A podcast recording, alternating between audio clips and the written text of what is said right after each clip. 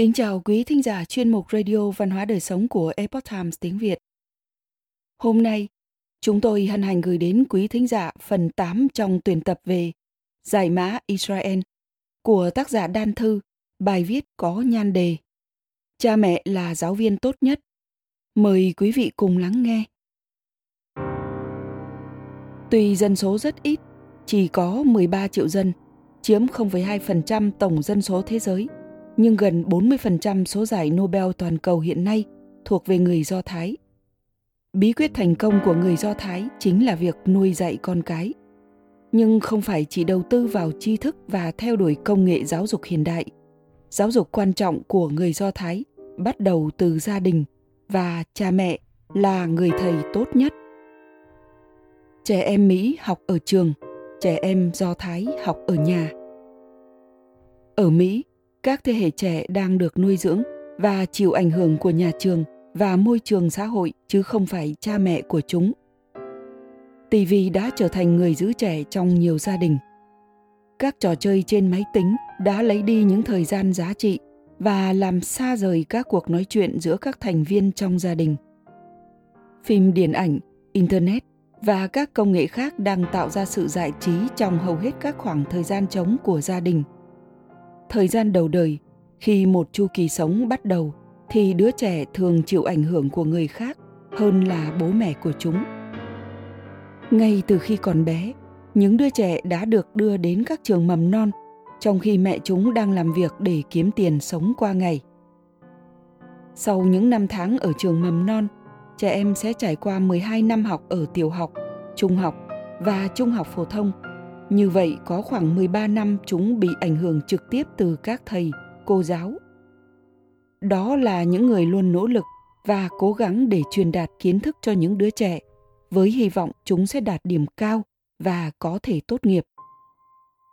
Trong suốt 13 năm đó, những đứa trẻ sẽ dành hàng nghìn giờ đồng hồ để xem những tội ác, cảnh bạo lực, tình dục và những lời nói tục thông qua các chương trình TV, phim điện ảnh và DVD việc đăng nhập vào internet đã tạo ra thêm hàng nghìn giờ cho những thông tin và hình ảnh sinh động. Trong đó có một thế giới đen tối của sự trụy lạc và những phòng chat trực tuyến. Với người israel, việc hướng dẫn và dạy dỗ trẻ em phải được bắt đầu tại gia đình. Trong tiếng hebrew, từ cha mẹ là horim còn thầy, cô là morim cả hai từ này đều có nghĩa dạy dỗ và giảng dạy với các bậc cha mẹ Israel, họ tin rằng họ chính là người hướng dẫn và là người giáo viên quan trọng đối với con cái của mình. Trách nhiệm này cũng đã được hé lộ trong kinh Torah. Những lời tôi nói đây, anh em phải ghi lòng tạc dạ, phải buộc vào tay làm dấu, mang trên chán làm phù hiệu. Anh em phải dạy những lời ấy cho con cái, mà nói lại cho chúng lúc ngồi trong nhà cũng như lúc đi đường – khi đi ngủ cũng như khi thức dậy. Anh em phải viết lên khung cửa nhà anh em và lên cửa thành của anh em. Như vậy, bao lâu trời còn che đất, anh em và con cái anh em còn được sống trên đất mà Đức Chúa, Thiên Chúa của anh em đã thề với cha ông anh em rằng người sẽ ban cho các ngài. Trong thế giới của người Israel, người cha có trách nhiệm giáo dục con trai – còn người mẹ có trách nhiệm giáo dục con gái. Kinh thánh yêu cầu cha mẹ kính trọng các con. Ngược lại, cha mẹ phải làm cho con cái kính trọng mình. Đây chính là nhận thức của người israel đối với giáo dục. Nếu chỉ là bắt trẻ con học tập mà bản thân không thể làm gương, thì những bậc cha mẹ như vậy không có tư cách để giáo dục con cái. Bởi vì người trước hết nên học chính là cha mẹ đây chính là thực tế trong việc giáo dục của người israel. Người cha biết được điều tốt nhất. Trong cộng đồng do thái giáo, người cha có vai trò quan trọng trong sự thành công và ổn định của một gia đình thịnh vượng.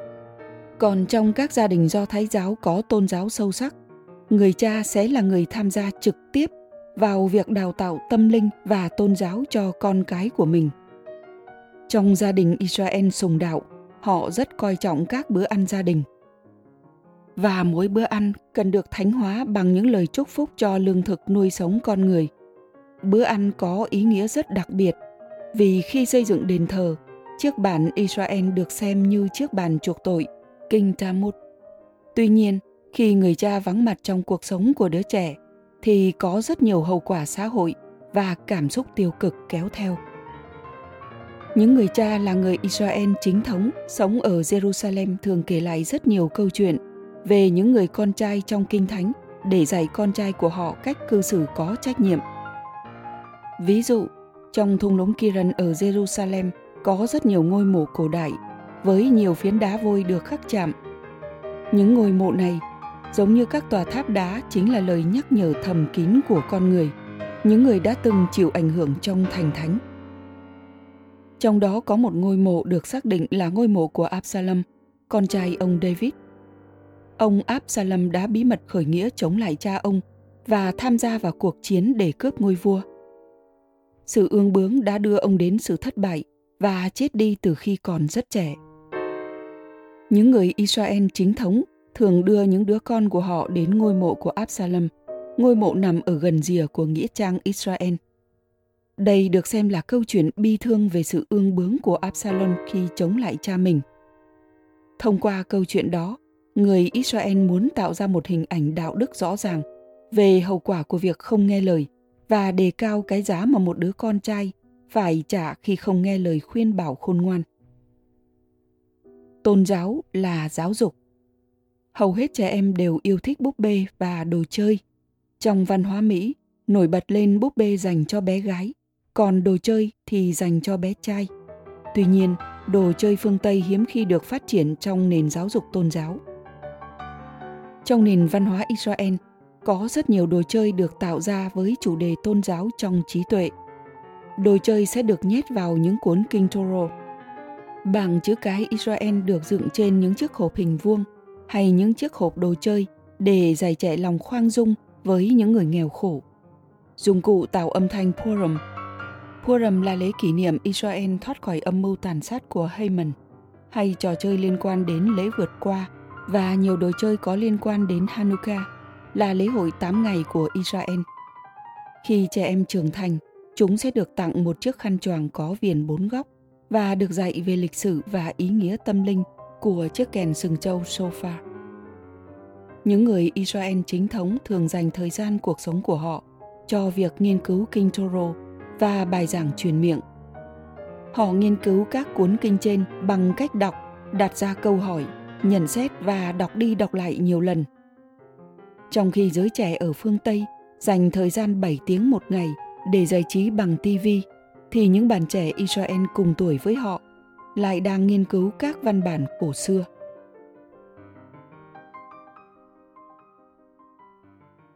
Quý thính giả thân mến, chuyên mục Radio Văn hóa Đời Sống của Epoch Times tiếng Việt đến đây là hết. Để đọc các bài viết khác của chúng tôi, quý vị có thể truy cập vào trang web epochtimesviet.com. Cảm ơn quý vị đã lắng nghe, quan tâm và đăng ký kênh. Xin chào tạm biệt và hẹn gặp lại quý vị trong chương trình lần sau. Kính chúc mọi điều bình an và tốt lành tới quý vị cùng người thân.